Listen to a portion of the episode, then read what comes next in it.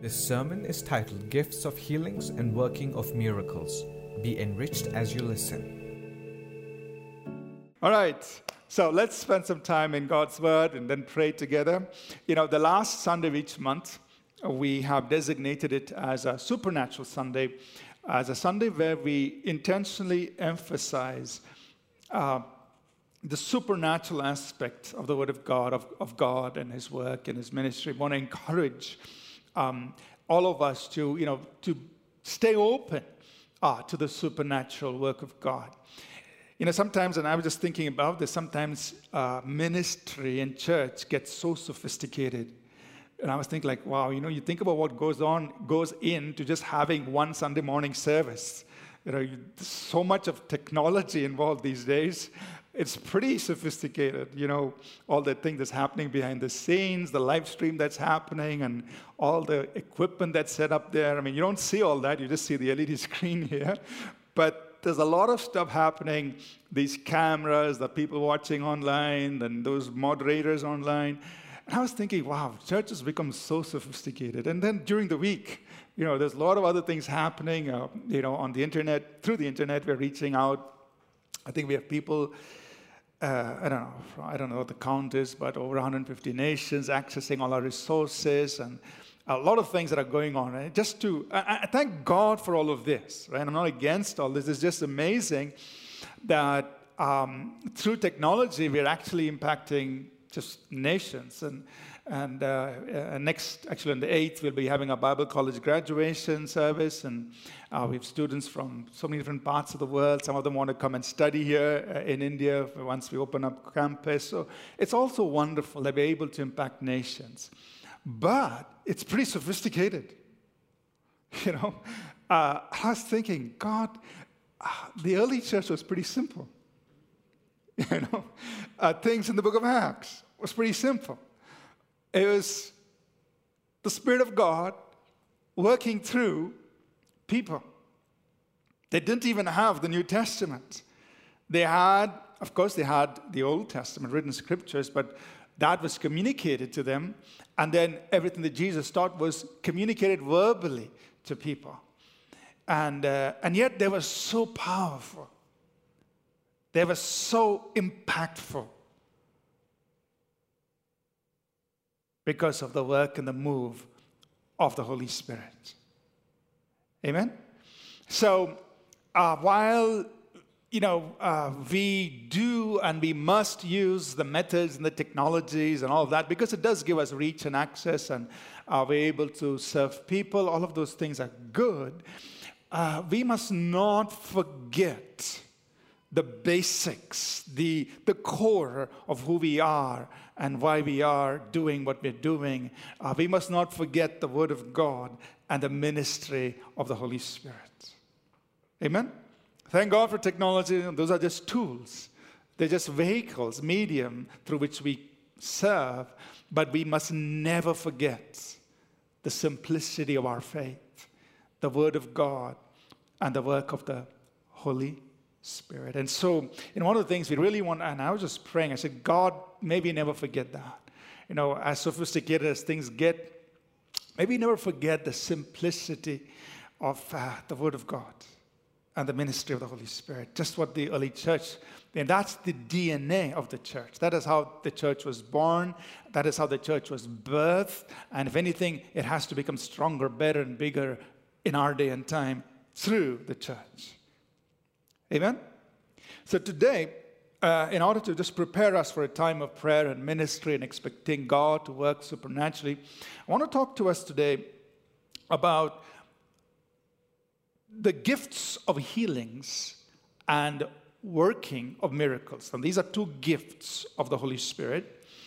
Um, of course, in the Bible, you, in, in, in 1 Corinthians 12, you'll read about the nine gifts of the Spirit. I want to focus on just two the gifts of healings and working of miracles. So if you have your Bibles, let's read the text. That's 1 Corinthians chapter 12, verses 1 Corinthians 12. We'll just read verses 7 through 11. We'll just uh, read some scripture today, not too much. Um, and uh, share a few thoughts, and then we're going to pray together. And I trust that as you hear the word of God, you'll be encouraged in your faith to believe God uh, for the works of God in your life. And those of you watching online, the same. Even though you're not here in the auditorium, wherever you are at home, expect God to minister to you powerfully. 1 Corinthians chapter 12, verses 7 through 11. But the manifestation of the Spirit is given to each one for the profit of all. For the one is given by for the one is given the word of wisdom through the Spirit, to another the word of knowledge through the same Spirit, to another faith by the same Spirit, to another gifts of healings by the same Spirit, to another the working of miracles, to another prophecy, to another discerning of spirits, to another different kinds of tongues, to another the interpretation of tongues. But one and the same Spirit works all these things, distributing to each one individually as he wills. Now, we've just read five verses from uh, three chapters that the Apostle Paul has written there, chapter 12, 13, 14, that are addressing the whole aspect of the gifts of the Spirit. So we just picked five verses. So there is a context to all of this. And then, of course, there's the context of the entire book, the entire epistle, First Corinthians. There's also the context of Paul, the apostle himself, writing. And there, there's, of course, the overall New Testament context. So we need to see all of this in context. But today, I just want to highlight a few things. So please forgive me if I don't tell you everything. You know, sometimes I get some strong emails or sometimes calls from people and they accuse me. They say, like, you're not teaching the whole thing. And I, because they hear one sermon, or sometimes they hear part of a sermon, and then they attack. Then I'm saying, if you really want to do the intellectual justice, you should listen to 22 years of sermons at least. It's all on our website. Go check it out and then make a judgment. You know, but generally people don't do that. And so I want to tell you up front, you know, we're only, you know, in 40 minutes, we are only going to share a few thoughts about the gifts of the Spirit, but there is much more, and we won't be able to communicate all of that in 40 minutes. So don't make a judgment just on a 40 minute sermon about a church or about a pastor or a preacher. Look at their life's work and then make a judgment. All right. Having said that, the things that I want to really emphasize here, first of all, in talking about the gifts of the Spirit, the Apostle Paul, he calls them the manifestation of the Spirit. The word manifestation simply means to make visible, to display, to give as evidence. So the gifts of the Holy Spirit are the manifestations of the Spirit. That means the Holy Spirit is saying, Hello, I'm here. He's making himself visible.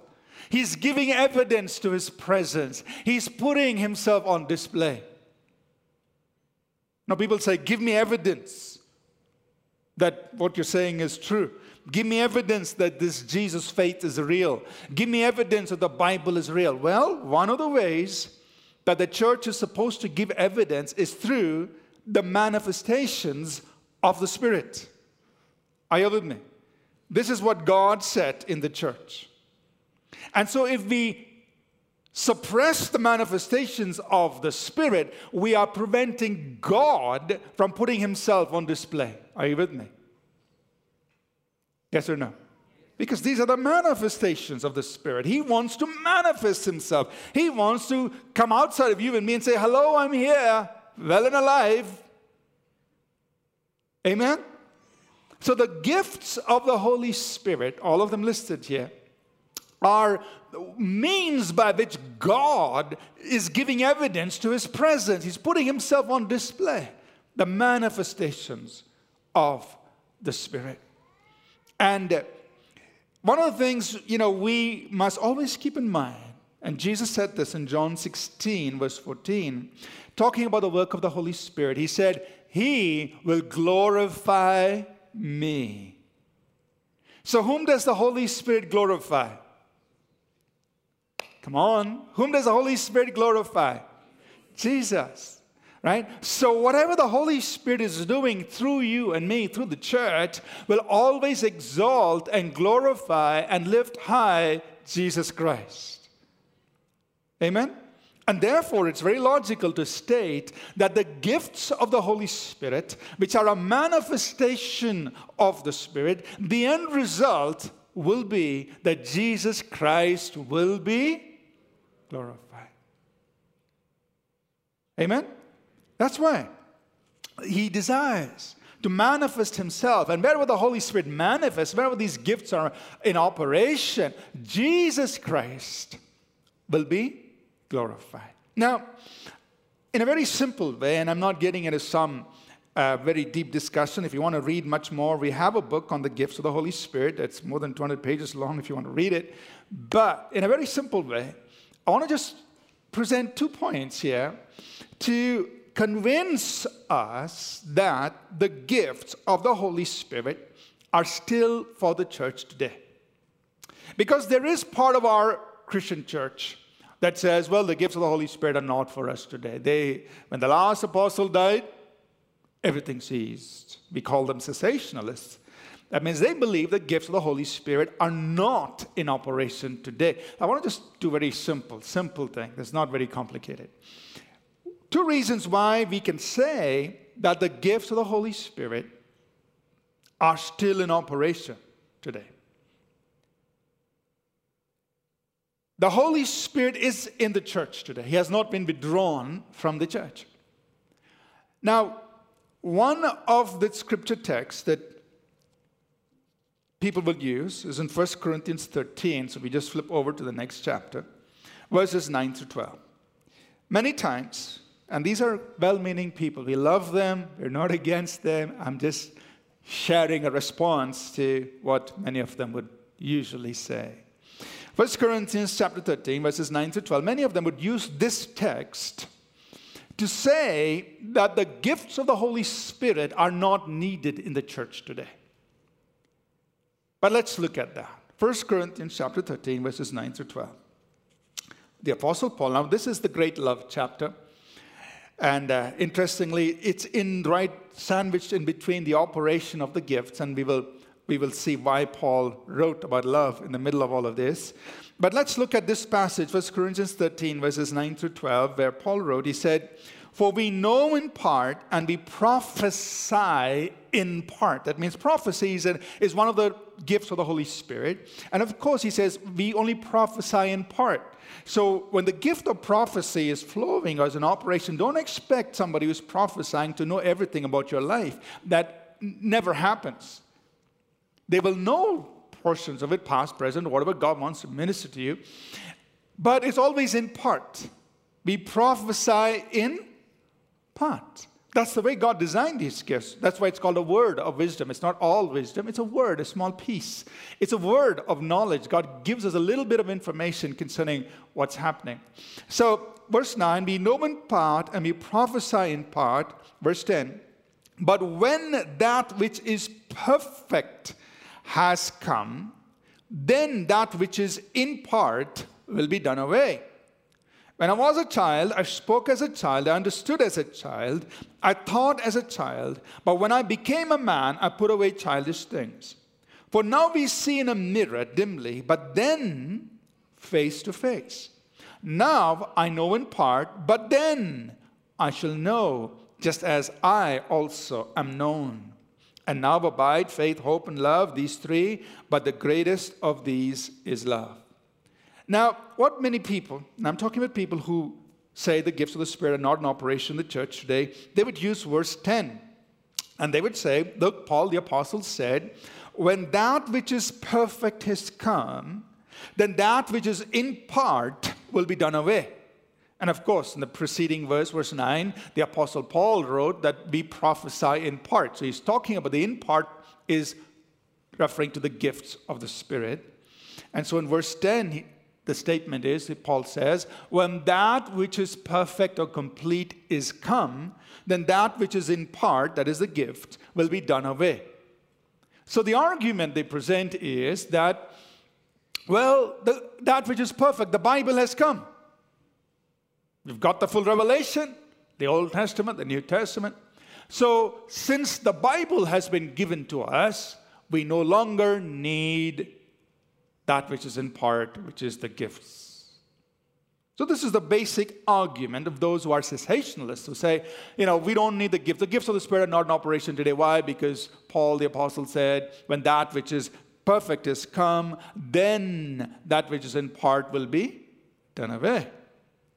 But we have to be intellectually honest, examine the context. What is Paul talking about? Is he referring to the scriptures or is he referring to something else? We got to read all the verses around it. So, what did Paul mean when he said, when that which is perfect is come? What did he really mean? Was he referring to the New Testament revelation or was he referring to something else? If you look at verses 12 and 13, it's very obvious he's referring to something else because there is a then. Actually, there are two thens in response to his one when. He says, Then we will see him face to face. Are you seeing Jesus face to face now? Yes or no? Not sure. Are you seeing Jesus face to face now? There's also a second then in verse 12. Then we will know even as we are known. That means we will know everything the way we are known. Do you know everything now? I mean, you got the full Bible, but do you know everything? So we still need the gifts. The then, where he's referring to, is not coming of the Bible or the New Testament revelation, there are two things very clearly he stated. He said, when we see him face to face, and when we know, even as we are fully known. Do you know where you will be five years from now? Which chapter and verse? Do you know whom you should marry? Which chapter and verse? Do you know fully? No. So we still need the functioning of the gifts. And God would use the gifts to help his people in, a, in making their life's journey of faith. Are you with me? So, very simple, very simple. We just have to read the text. And so, don't let somebody use 1 Corinthians 13 to tell you that the gifts of the Spirit are not in operation today. We are convinced that the Holy Spirit is in the church. We are convinced that the manifestation of the Spirit is for us today. If there's ever a time we needed the gift of the Holy Spirit to be in operation, we need them now. Amen?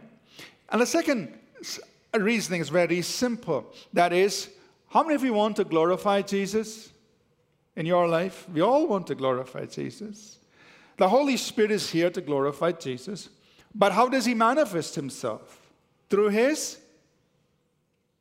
Come on. Through his gifts. So the manifestations of the gifts will result in Jesus being glorified. Now, a very simple logical question. Why would God take out from the church something that is going to help the Holy Spirit express himself through the church? Why would God take something out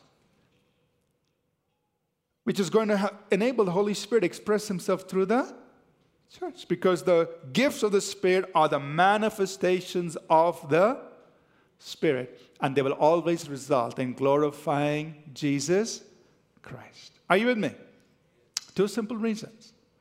First one is a response to an argument that says we don't need the gifts of the Spirit because the Bible is here. Well, we have the Bible, but we don't see him face to face yet. We have the Bible, but there are a lot of things that we still don't know, and we need the counsel. We need the word of the Lord. Lord, we need guidance from the Holy Spirit day to day to make our journey through life. Right? We need the Holy Spirit to guide us and lead us.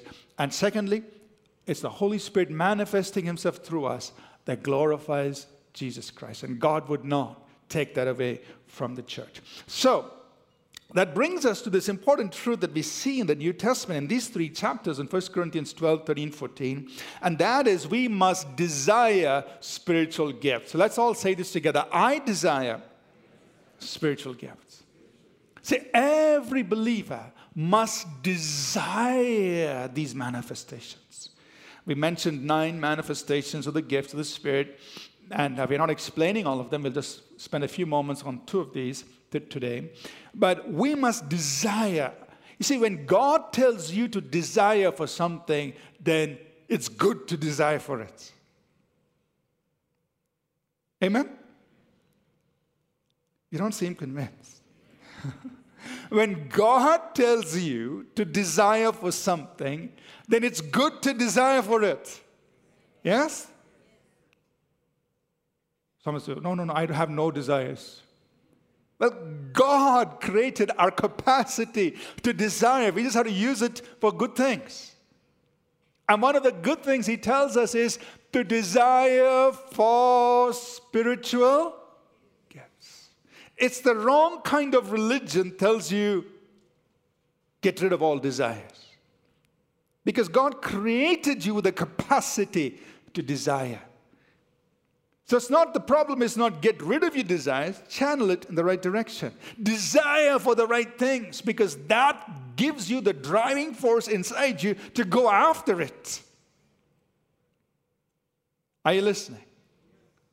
So, three times in 1 Corinthians 12 31, the Apostle Paul, that's towards the end of chapter 12, he says, Earnestly desire the best gifts, and yet I show you a more excellent way. So notice how he says, earnestly desire. Like it's like desire square. You know? Earnestly desire. I mean, like, come on, stir yourself up be eager and, and, and just go after this. Earnestly desire the best gifts. Now, what, is the, what does it mean by the best gifts? The best gifts are the combination of gifts that are needed for that moment. Those are the best gifts. You see, if a person who is sick, what would be the best gifts? The best gifts usually would be the gifts of healings perhaps the gift of faith, and the working of miracles. You need that combination. If a person is very discouraged, that's not the time, healing is not needed. The person is discouraged. So the best gifts at that moment would be a word of prophecy. Are you listening? Or if a person is in a very difficult situation in life, you know, a very complicated situation, you know, maybe financial debt, whatever, so many things that, you know, could go wrong. The best gift is the working of miracles, that the miracle power of God comes in to their situation and changes things. Along with maybe the gift of faith and a word of prophecy, encouraging them that this is what God is going to do in your life. Are you understanding me? So, what Paul is saying is earnestly desire what? The best gifts. Desire for it. There's nothing wrong in you desiring. So usually, when people come and talk to me in the office, and last couple of weeks been very busy. We're getting Bible college wrapped up and all that, and so exams, all those things. But usually, uh, people come and meet me in the office, and they're talking to me, and I would say, God, give me wisdom. Give me a word of wisdom. Because if they are telling me about their problem, I'm not trying to address or respond based on my own abilities. I need a word of wisdom. And if it's a situation that we're going to pray about, I say, God, we need the gift of the working miracles to turn those things around. So, how can you do that? Because the Bible said, earnestly desire the best. See, you must desire it. Whatever situation. You know, when I was doing software development, when I had to you know, work for customers doing stuff, I would pray, say, God, give me a word of wisdom. How do I design this system? How do I, uh, you know, whatever, so many situations. How do I respond to this call? Or tomorrow I have a meeting. How do I work with these people? You know, word of wisdom. Is God afraid of the boardroom? He's not. In fact, He's the boss. Right? And He is your source of wisdom. But you and I must desire.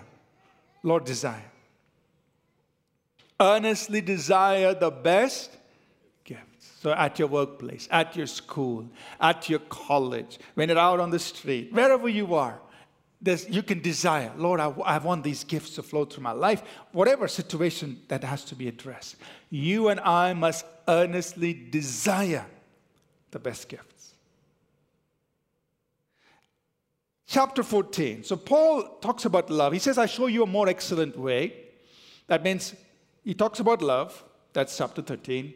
And then how does he how do we transition in chapter 14? 1 Corinthians 14, verse 1.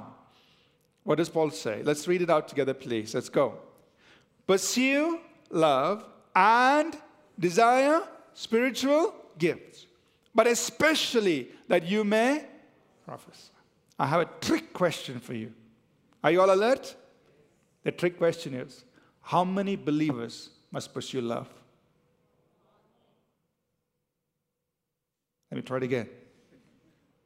How many believers must pursue love? If you really believe it, if you know the answer, say it loudly. How many believers must pursue love? Are you sure? Next question. How many believers must desire spiritual gifts? You see, it's one verse. If all believers have to pursue love, then the rest of the verse also applies to all. It's very simple logic, being honest. Because in one sentence, Paul says, pursue love and desire spiritual gifts. And one more and. So don't stop, no full stop there. And especially that you may prophesy. Say, so we have to be intellectually honest. If you're going to take part of the verse, you should take the whole verse. No, one by three. that only happens in the coffee shop. yeah, you take the whole verse. Amen? So, if all believers are to pursue love, then all believers must desire spiritual gifts. And all believers must especially desire to prophesy. So, here's the second reason why you and I must desire spiritual gifts. First, we said because that desire spiritual gifts because that addresses the situation, whatever situation, and you address it with the gifts, with the best gifts, combination. Secondly, we're all called to walk in love and desire the gifts of the Spirit. It's very simple. Walk in love, desire the gifts. Walk in love, desire the gifts. You see, if you say, I only walk in love, you're disobeying God. Uh, that's, that's pretty hard, right? It's like a knockout punch. but that's the truth. Because the God who said, pursue love, also said, desire spiritual gifts. So, so, Pastor, I just walk in love. That's enough for me. I don't want gifts. Why you don't want gifts? What's keeping you? What's the trouble? Because the God who said, pursue love, also said, and desire spiritual gifts and especially that you may prophesy. He's the God who said it. Take it. Desire it. Nothing wrong. Wherever you are, whatever your situation is, Lord, let the gifts of the Holy Spirit flow. And you could be anywhere. Let the gifts of the Spirit flow, Lord. Because you said, walk in love, Desire the gifts, especially that you may prophesy. That means speak an inspired word from God given to you at that moment. So, God's instruction for us is to desire spiritual gifts, so walk in love and desire spiritual gifts. And last thing, same in 1 Corinthians 14, verse 12. Let's read this out, please. Even so, let's read it together. Even so, since you are zealous for spiritual gifts, let it be for the edification of the church that you seek to excel. 1 Corinthians 14 12. So, of course, Paul is saying, look, I know all of you Corinthians are very uh, zealous about spiritual gifts. And notice what he, how he approaches it. He doesn't say you need to cut down your zeal, too zealous, over the top, out on a limb, off the edge. He didn't say any of that. He said, You're zealous of spiritual gifts. The implication is keep it up, but focus on edifying the So, the inference that we draw from that verse is simply this spiritual gifts edify the church. Spiritual gifts edify the church. Very simple. So, why must we desire spiritual gifts? Because they build people up, they edify people. And I remember this was, again, this just so, if you can tell, tell you stories, small and big, so many. I remember once we were praying in, in a prayer line, and, and this was in North India, when you're during the time when we were doing missions, and of course, we're going to resume our mission work trips um, in, uh, in, a, in, a, I guess, from the month of May or June we'll start. But I remember, uh, and I forget which, which place in North India, but you know, there's all these people coming in line for prayer, and everything was in Hindi, so I'm not very fluent in Hindi, but this lady comes up and she says, I have problems in my home and this and all that. And just that moment, there's a picture of a tailoring machine, sewing machine, coming through my mind. Now, we will train us in how to receive words of knowledge and so on, but this is one of the ways. So, speaking to my interpreter, I said, Ask this lady, does she have a sewing machine in her home? Then he asked, you know, do you have this, do you have a sewing machine in your home? And she said, yes. And then I said, okay, God is telling her that He's going to meet her need through that sewing machine, through that, you know, whatever work she does. Are you with me? So it's a very simple word. I don't know what's in her house, but as God gives a word of knowledge, you can use that to help and minister to people. I remember another case, you know, this was a pastor's meeting finished talking to them, I just went up to a total stranger and I started just prophesying to him. I said, You know, the Lord is saying that you and your wife, you're going to, I see a school, I see lots of children around, and God is saying He's going to help you fulfill this. And this was a total stranger. And then he testified right after that service. He said, You know, for I don't know for how so many years, for 12 or 13 years, he and his wife have been praying for exactly that same thing to be able to start that kind of work. So it comes as a confirmation to them, comes as an encouragement to them. Are you listening? Right? So many things. You just, you just, you know. So what do the spiritual what do spiritual gifts do? They edify the church. They build up people. They encourage people. They inspire people to go forth to do things. And I, while we were in the U.S., I remember again one setting we were in a hotel ministering. Of meeting, one person came and I, as soon as he stood to me, the Holy Spirit flashed. Isaiah 59, I think it's verse 16. You know, where the enemy comes in like a flood, the Spirit of the Lord will raise up a standard against him. I, I didn't know this person, but those words I spoke out. Why? Because at that moment, the Spirit gave. And then after I finished praying, he said, You know what? That's the verse for my ministry.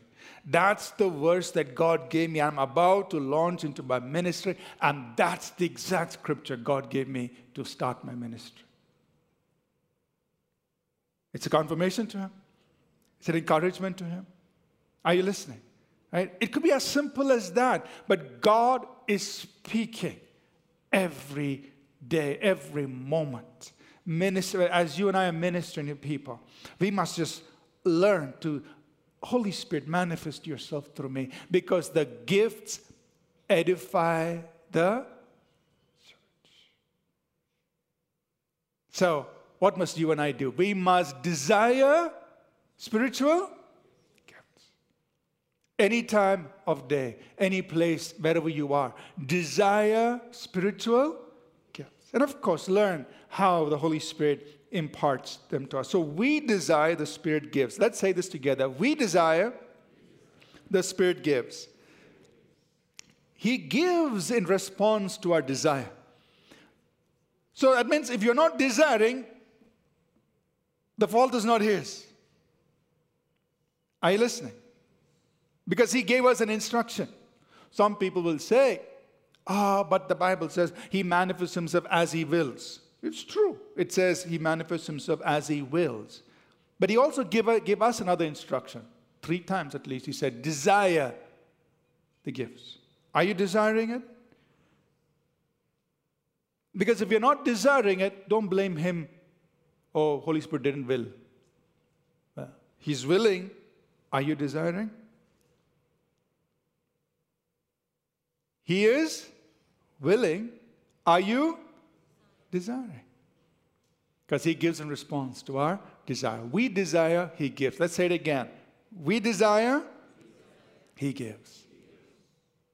I notice the Bible calls them the gifts of the Spirit. Gifts are freely given, they're not earned.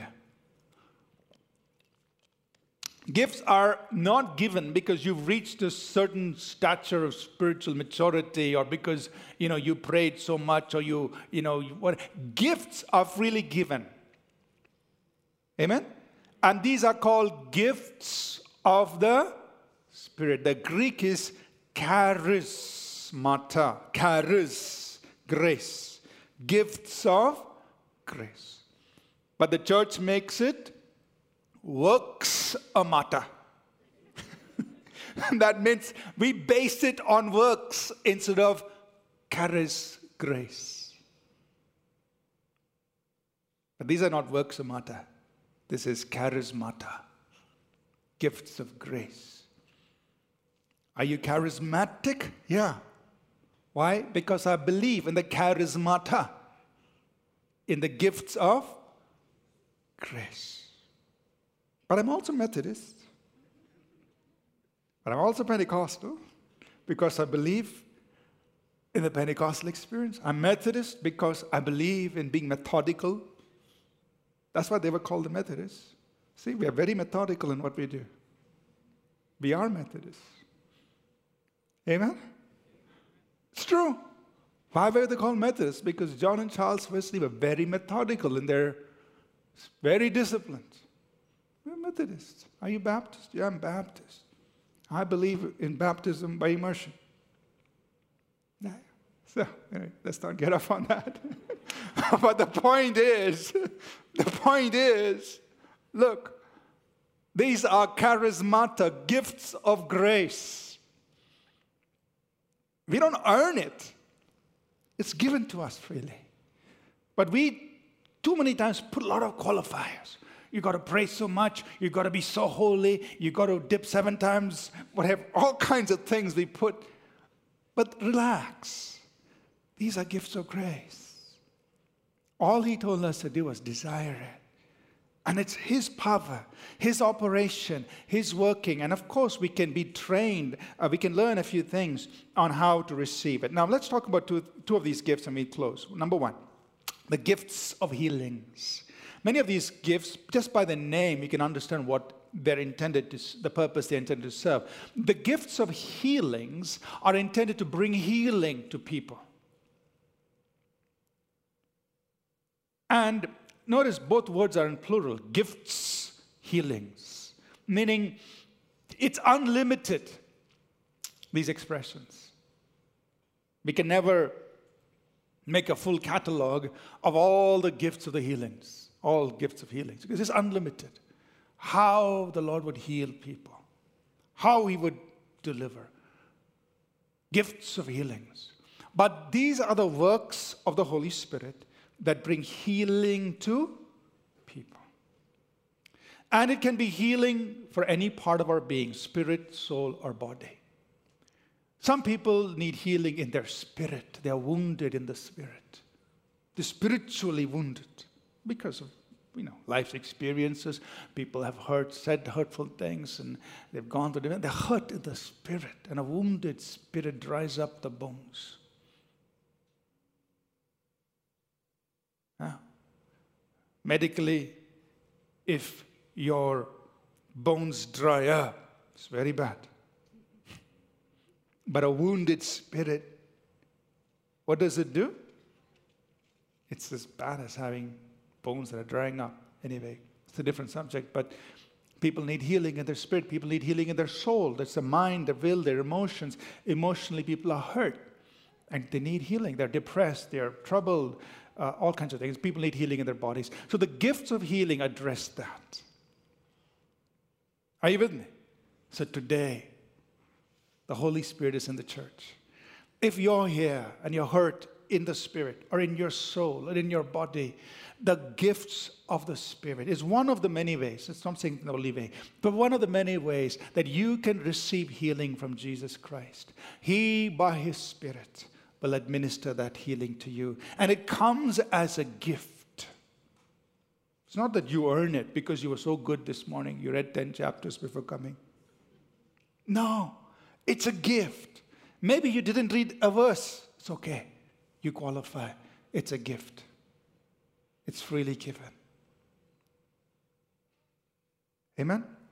And these are supernatural gifts. That means these are not acquired skills. You know, in times past, when you read some books on the gifts of the Spirit, the author would say, you know, if you're a linguist, you have the gift of speaking in tongues, and if you're a doctor, you have the gift of healing. And I was like, come on.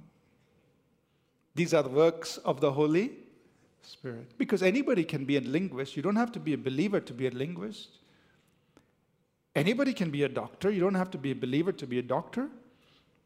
So if an atheist is a doctor, does he have the gifts of healing that the Bible is talking about? No, definitely not. So these are spiritual gifts, supernatural ministrations of the Spirit, not acquired skills. Now we appreciate all the acquired skills. Thank God for the acquired skills. All of you are, many of you are, you know, professionals. You've trained yourself for many years, many degrees. You've acquired skills. But here we are talking about supernatural impartations. So you've got your acquired skill. Let's say, example, you're a you know, you're a business person. You've got your MBA, whatever. You've learned all of that stuff. But when the Holy Spirit gives you a word of wisdom, how to solve a business problem, that's not an acquired skill. It's a word of wisdom. Are you listening? So we're talking about supernatural ministrations of the Spirit, not acquired skills. Thank God for acquired skills. Build it up, keep learning. But we're talking about something that's above and beyond. We're talking about supernatural administrations, things that are beyond our ability that God gives. So these are gifts of healings given. And obviously, they result in healing of people. And today, we say, Lord, let the gifts of the healings, let the gifts of healings flow. Many examples in the Bible, all kinds of people were healed can you imagine it? The Bible talks about in Acts 19 that the Apostle Paul would pray over handkerchiefs and they would be taken to the sick, and the sick would be healed, and evil spirits will go out from them. That's part of this expression of gifts of healings. Because that cannot be done normally and naturally. It's the working of the Holy Spirit. Can you imagine when Peter was walking by Fifth Avenue, Main Street. I don't know. His shadow falling on people was healing them. Can you explain it? No. It's just the ministry of the Holy Spirit. Supernatural. But it was real because people came, booked flights from all around to come into Jerusalem, to lie on the streets. If it wasn't real, they wouldn't come. The fact is, people were being healed. And so they came from all different cities. Gifts of healings, healing people. Has the Holy Spirit changed? Yes or no? No. What has changed? One thing, our desiring. We've become a little sophisticated. But we need to go back, if you want to use the word primitive, or to the original, simple, childlike faith that believes what's, the, what's in the Bible. Amen? And say, Holy Spirit, you did that in those days, do it again today. And the working of miracles, what are the working of miracles? It's a supernatural suspension of laws and normal processes in order to do, cause something to happen. There are normal processes, and God has put these laws uh, in place, and man has all these normal processes. But when God overrides that, when God suspends that, and He causes something to happen, that's a working of. In order to, we see in the Bible that God did that in order to meet financial needs of people. Are you with me? He did that. In the New Testament, there was a coin in the mouth of a fish. Is that normal? No. But God, did God do it? Yes. Peter toiled all night, didn't catch anything. Jesus said, Put down your net. There's a net breaking, boat sinking load of fish. What was that? Working a miracle. Five loaves, two fish, feeding 5,000. Can't explain it chemically. How did those molecules multiply in the hands of the disciples? Ah, just happened. But the God who created them can work those miracles. Now, the miracle you need in your life may be different. It may be a door needs to be opened for you to step in. Maybe, you know, a, a college admission. It's impossible, maybe, but when God opens the door, that's a miracle. Amen? Maybe, you know, something else in your life. God turns a situation around, God meets a need. It's a miracle. But we serve the God of miracles. And the gift of the working of miracles is still in the church, through which the Holy Spirit manifests himself. Amen? Worship team, please come. So this morning, I just want to encourage you and me. Be convinced the gifts of the Spirit are in the church.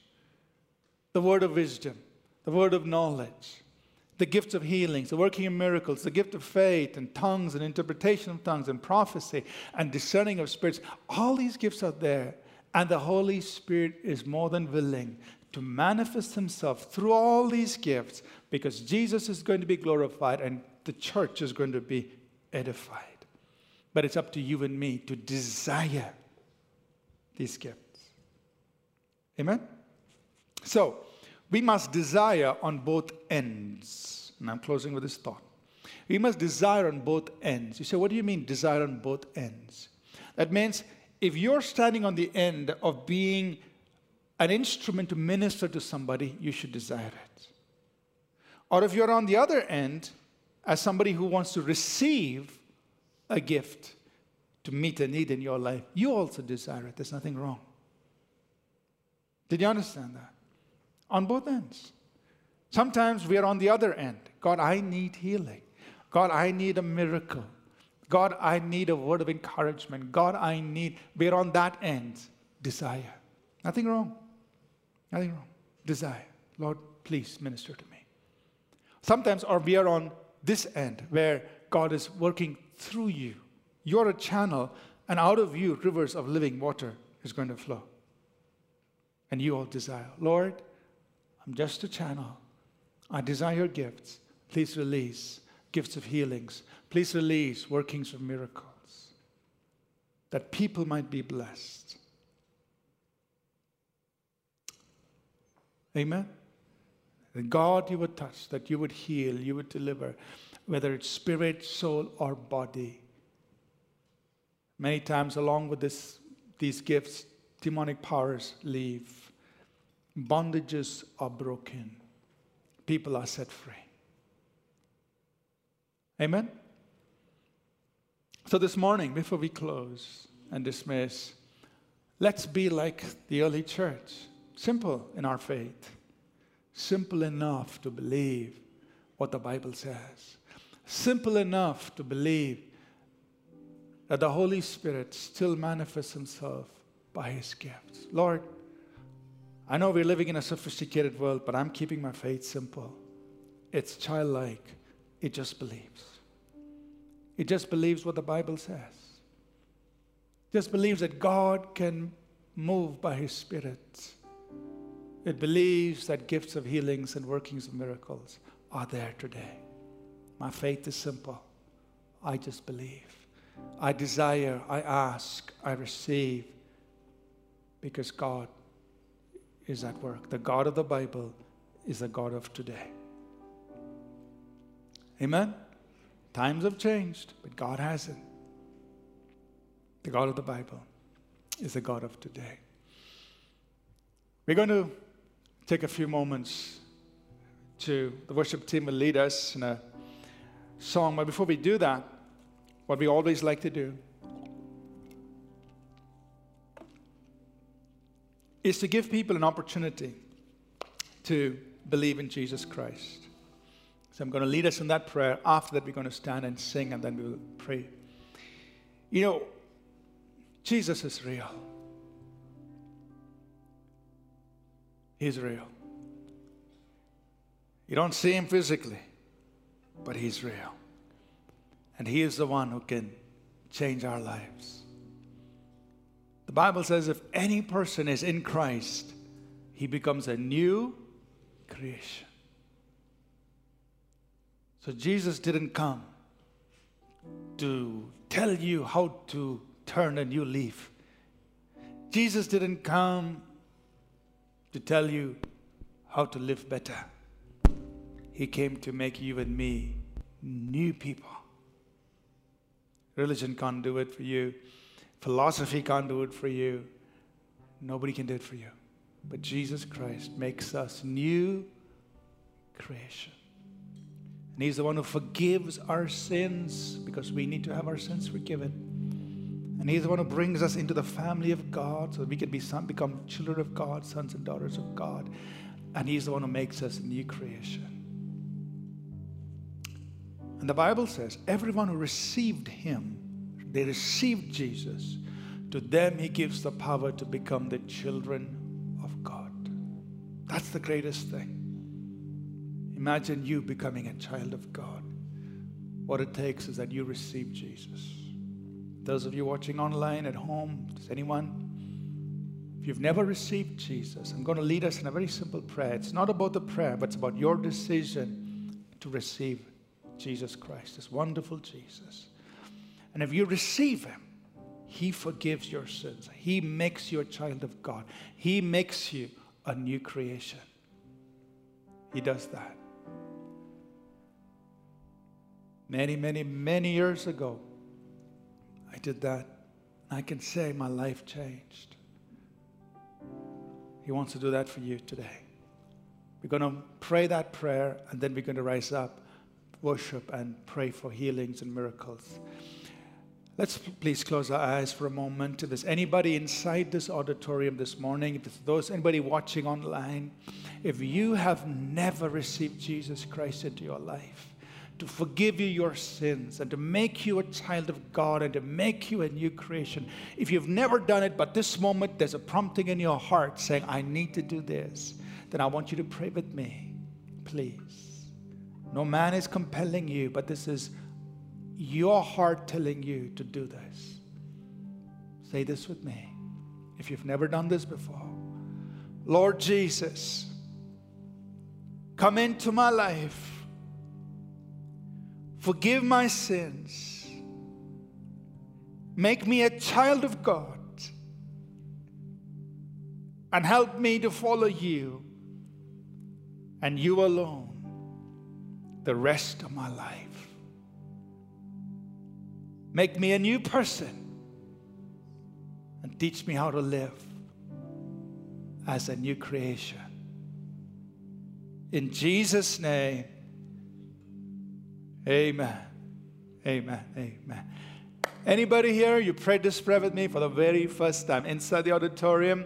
Could you just raise your hand, please? You want to see if there's anybody here, you prayed this prayer with me for the very first time. We want to celebrate with you. Could you please raise your hand? Anybody? You prayed this prayer with me for the very first time. Can I see your hands? Anyone? Okay. I don't see any hands inside the auditorium, so I'm assuming everybody has already received Jesus.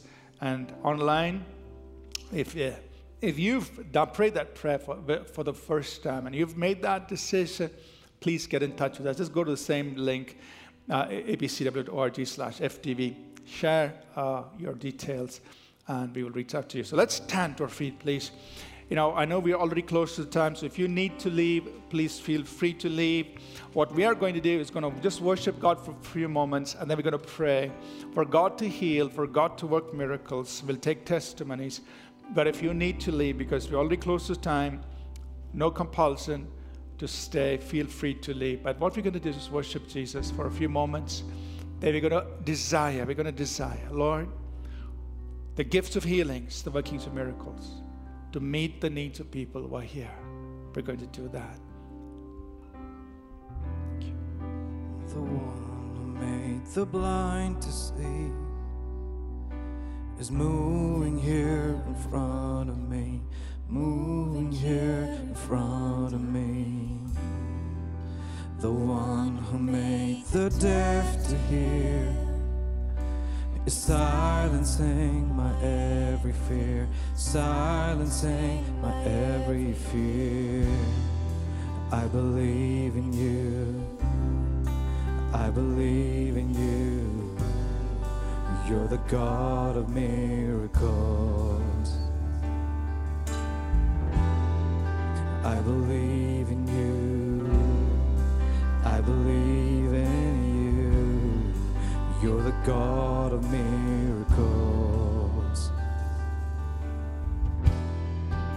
The one who does impossible is reaching out to make me whole, reaching out to make me whole.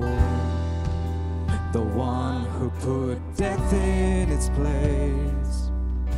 His life is flowing through my veins. His life is flowing through my veins.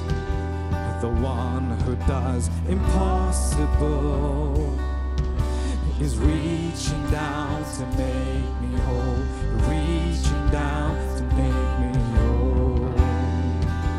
The one who put death in its place, his life is flowing through my veins. His life is flowing through my veins. I believe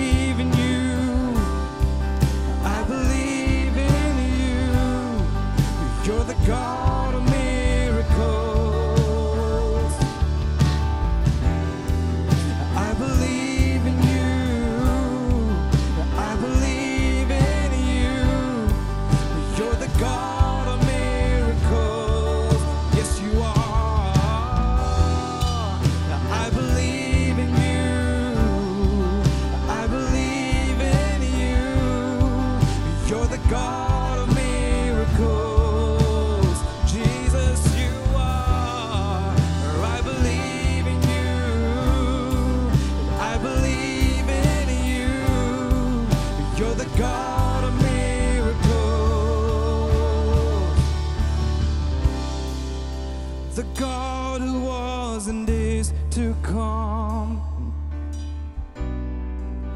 The power of the risen one. The God who brings the dead to life. You're the God of miracles. You're the God of miracles. Come on, church, lift it up. The God who was and is to come.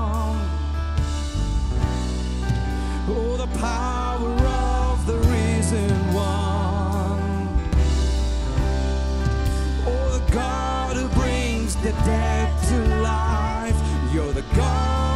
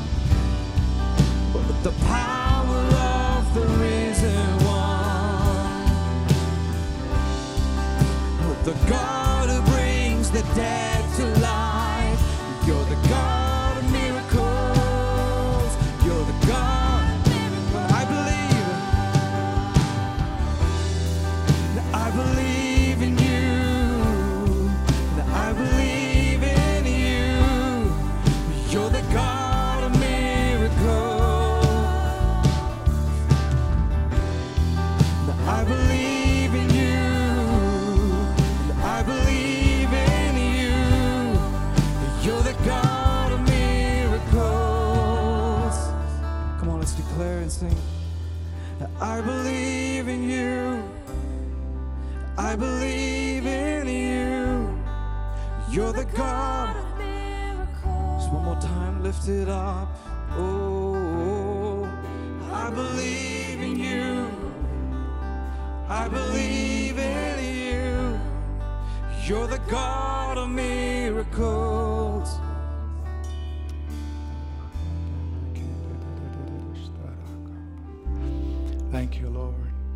Thank you, Lord Jesus. So let's all just desire, desire. Now, if you're on the end where you need God to work a miracle in your life or a healing in your life, I want you to desire that. So the Bible tells us desire. So desire it. Lord, I need a healing in my body. I need a miracle in my situation. Nothing wrong, just desire it. On this side, we are desiring that there'll be the release of the gifts of healings and the workings of miracles. The gifts of healings and the workings of miracles. Father, we just pray together, even as we've heard from your word, Lord, the gifts are in the church. And so we pray that the Holy Spirit will administer these gifts to people. Lord, let there be the gifts of healings just flowing to meet the needs of people who need to be healed, who need to be delivered. And Lord, let the workings of miracles take place in life situations. Let miracles take place. So much so, God, that even in relationships, what I'm perceiving right now, one first thing is this that people who are opposing you, your enemies, their very face is changed so that they become your friends. The people who are looking at you as enemies are changed. They become your friends. Anybody here? You need that kind of a miracle in your situations. Raise your hand and just say, I receive it. I see hands going up. Say, I receive that. I need that. I don't know what that situation is, but say, Lord, I receive it. That the very people who are against me will become for me. The very faces will be changed. Because God will show mercy to you by causing them to have mercy on you. By causing their whole appearance towards you to change.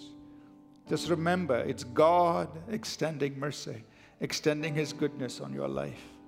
When they are changed, it's God's work for you. So, Father, we thank you. We honor you, Lord Jesus. Thank you, God. Lord, we pray for a release of the gifts, for a release of healings and miracles, Lord. We thank you, Jesus. I'm just reminded of a couple of healings that have took, taken place in the bone, in your, your hand that was injured, and the bone was healed. So if there are people here and you've, you've got similar problems, just lay your hand, hold, to, hold your arm where, you know, wherever you've, you've been injured, and let that healing take place. Let that healing take place. Thank you, Lord Jesus. Thank you. Let that healing take place. Thank you. We bless your name, Jesus. We bless your name. We honor you. We praise you, God. Thank you. And Father, whatever healing in their spirit, in their soul, in their body, let the healings take place right now. Thank you, Father God. Thank you. And even in marriage situations, even in marriage situations, let there be a work of healing. Let there be a work of healing. Now you might think, This can never change. But the one who turned water to wine, can he not change your situation? The one who made water come out of a rock, can he not turn your situation around? So, even in your marriage situation,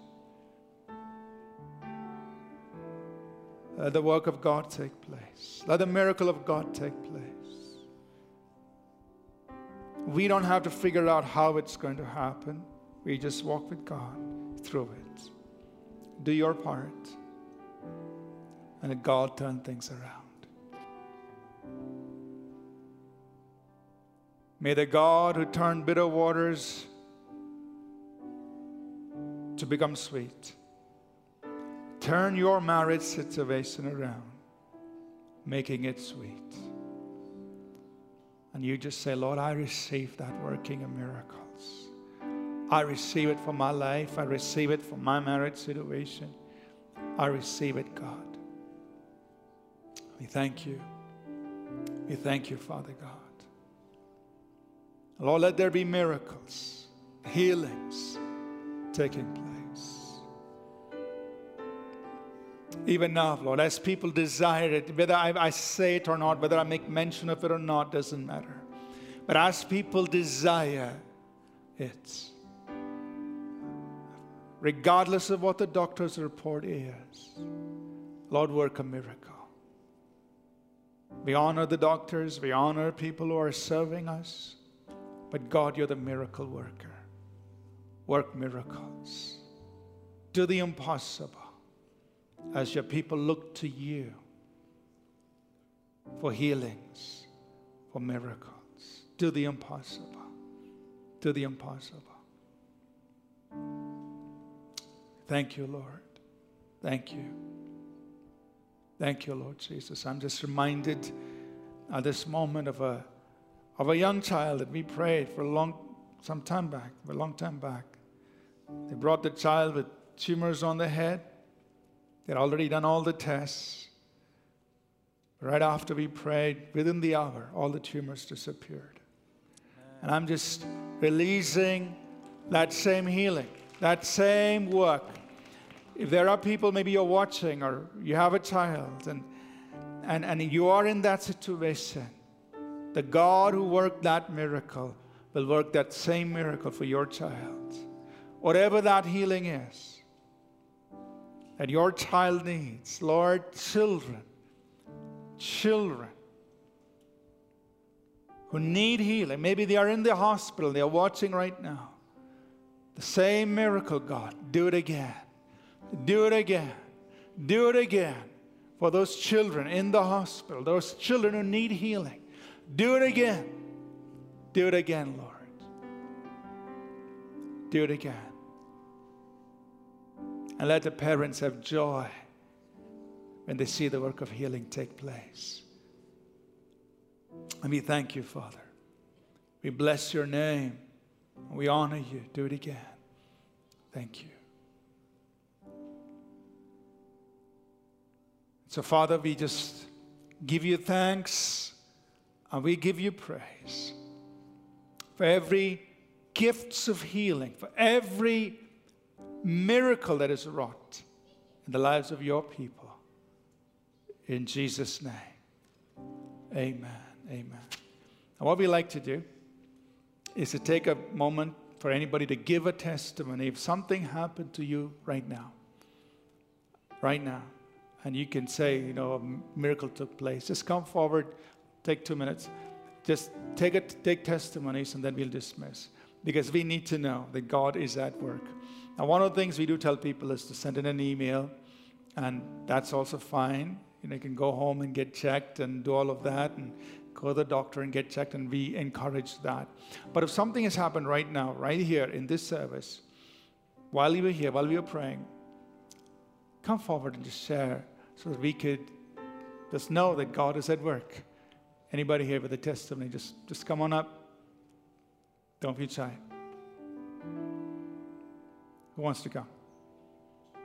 Something happened to you right now, right here. Anybody with a testimony? I will take the first step. Just wave your hands. Anybody with a testimony? Something happened to you right now? What happened to you, Natalia? There's a mic right here. Anybody else? Just, just feel free. It's not embarrassing, but if God were, has done something right now, let's hear about it. Let's celebrate. Go ahead. Um, this is not right now, uh, but I've been praying for um, a healed uh, menstrual cycle, and this is something that has been weird for me ever since I was a kid. But this year I've been healed. Like every month, I want to testify, and now I've really just felt led to say it. And I know a lot of people struggle with this, like a lot of women have dealt with just this. But this is something that God has healed completely. And I'm, I'm not doing anything. And maybe I should be, but uh, God is just like healed that. And I think that it's a testimony that I want to share with, with you guys because I believe that God can do it again. Amen. Amen. Thank God. Amen. Thank you for sharing. And if anyone else needs that same kind of healing, you just say, Lord, I receive it for myself. Amen. Any other miracle, any other testimony right here? Just take a moment to share. That's it. Anybody else? Okay, we're going to close. What we want, we encourage you to do is when you receive a miracle, something happened, a healing or a miracle, just send in a testimony to testimony at apcw.org. So we have a record of it and we can share it with people. Let's close. Father, we thank you for ministering to your people. We'll have wonderful testimonies that glorify the name of Jesus Christ. Thank you.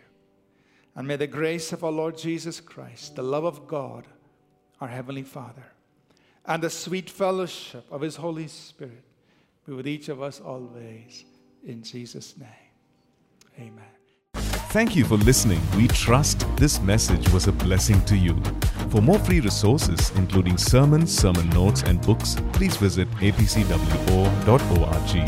For information on APC Bible College in Bangalore, visit apcbiblecollege.org. Do remember to download the All People's Church Bangalore app from the Apple or Google Play Store.